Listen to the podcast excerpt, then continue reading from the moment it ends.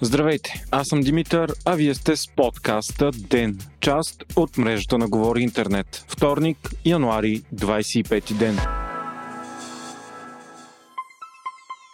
Този подкаст е подкрепен от MentorMate. Компанията е една от най-големите, които разработват специализирани софтуерни решения в България, правещи живота на милиони хора по целия свят по-добър. MentorMate е основан и ръководен от софтуерни инженери, които са създали гъвкава и автентична среда, без излишна бюрокрация. С други думи, в MentorMate може да имате кариера без бъгове. Те дават достъп до предизвикателни специализирани проекти и множество възможности за развитие и изява на хората, работещи при тях. Ако се чудите къде ще работите, всички свободни позиции в компанията са отворени за хибриден, дистанционен и контракторски модел на работа. MentorMate ви канят да откриете своята кариера без бъгове на адрес mentormate.careers или кликнете на линка в бележките на епизода.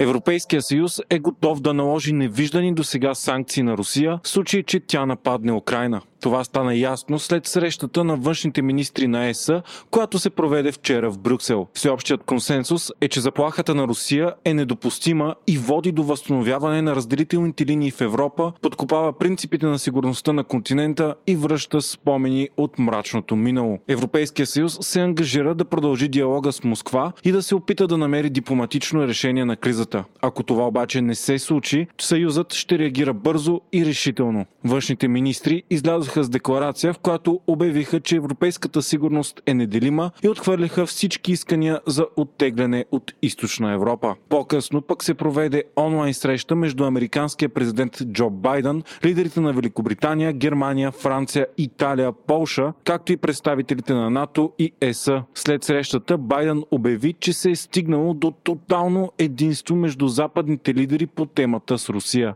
За тях дипломатическите разговори остават приоритет номер едно, но се подготвя и бърза и мощна реакция на САЩ, ЕСА и НАТО в случай на инвазия в Украина. Тъй като Украина не е част от отбранителния алианс, намесата ще бъде економическа, както и подсилване на източния фронт на НАТО. Междувременно САЩ повишиха готовността на армията си в помощ на НАТО и някои други военни подразделения до максимална степен на готовност, за да бъдат изпратени в Европа. Още не е взето окончателно решение за тяхното разгръщане, но то може да се случи максимално бързо. Става въпрос за около 8500 военни, пише Нью Йорк Таймс. НАТО вече обяви, че ще засили военното си присъствие в региона на Източна Европа и Черно море с цел да подсили отбранителните сили на региона. Българският премьер Кирил Петков пък коментира, че допълнителните кораби и самолети, които НАТО планира да изпрати в България, не са следствие на изварената ситуация, а част от план съставен през 2016 година. На въпрос на журналисти дали дрънчи на война, премиерът отговори, че напрежението се вдига,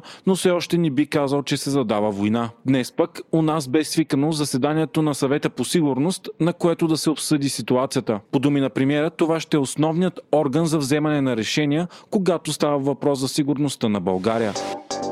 Днес северно-македонският премьер Димитър Ковачевски е на посещение в София. Причината е провеждане на заседания между правителствата на Северна Македония и България с цел подобряване на отношенията. На заседанието са били подписани три меморандума за направа на ЖП линията Скопие-София за сътрудничество в земеделието и между агенциите за насърчаване на малките и средни предприятия в двете страни. Освен това, Ковачевски остави отворена вратата за вписване на българските малцинства в Северна Македония Македония в Конституцията на страната. Той заяви, че е нормално групи, които се самоопределят различно, да бъдат вписани в Конституцията.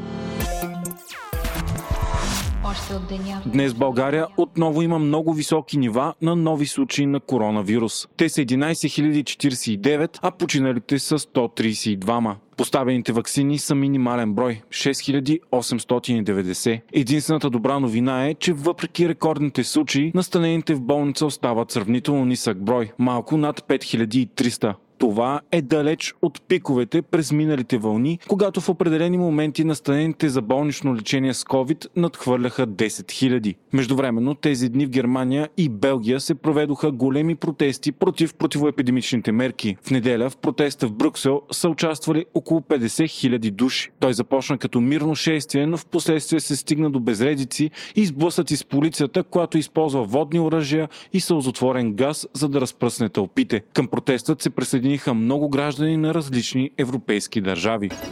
България остава най-корумпираната страна в Европейския съюз. Това сочи годишният доклад на Transparency International за 2021 година, разпространен днес. От общо 180 държави, които докладът обхваща, България е на 78 позиция, с две по-надолу спрямо 2020. На същото място са и Бахрейн, Буркина Фасо и Бенин.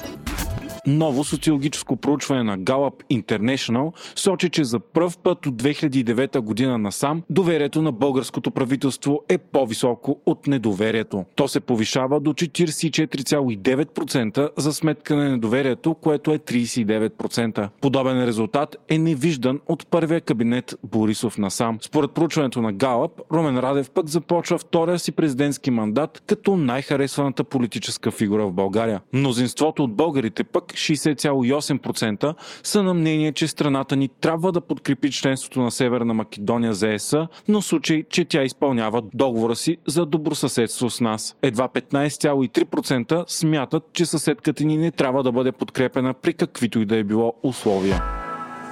Вие слушахте Ден, част от мрежата на Говори Интернет. Епизода подготвих аз, Димитър Панайотов, а аудиомонтажът направи Антон Велев.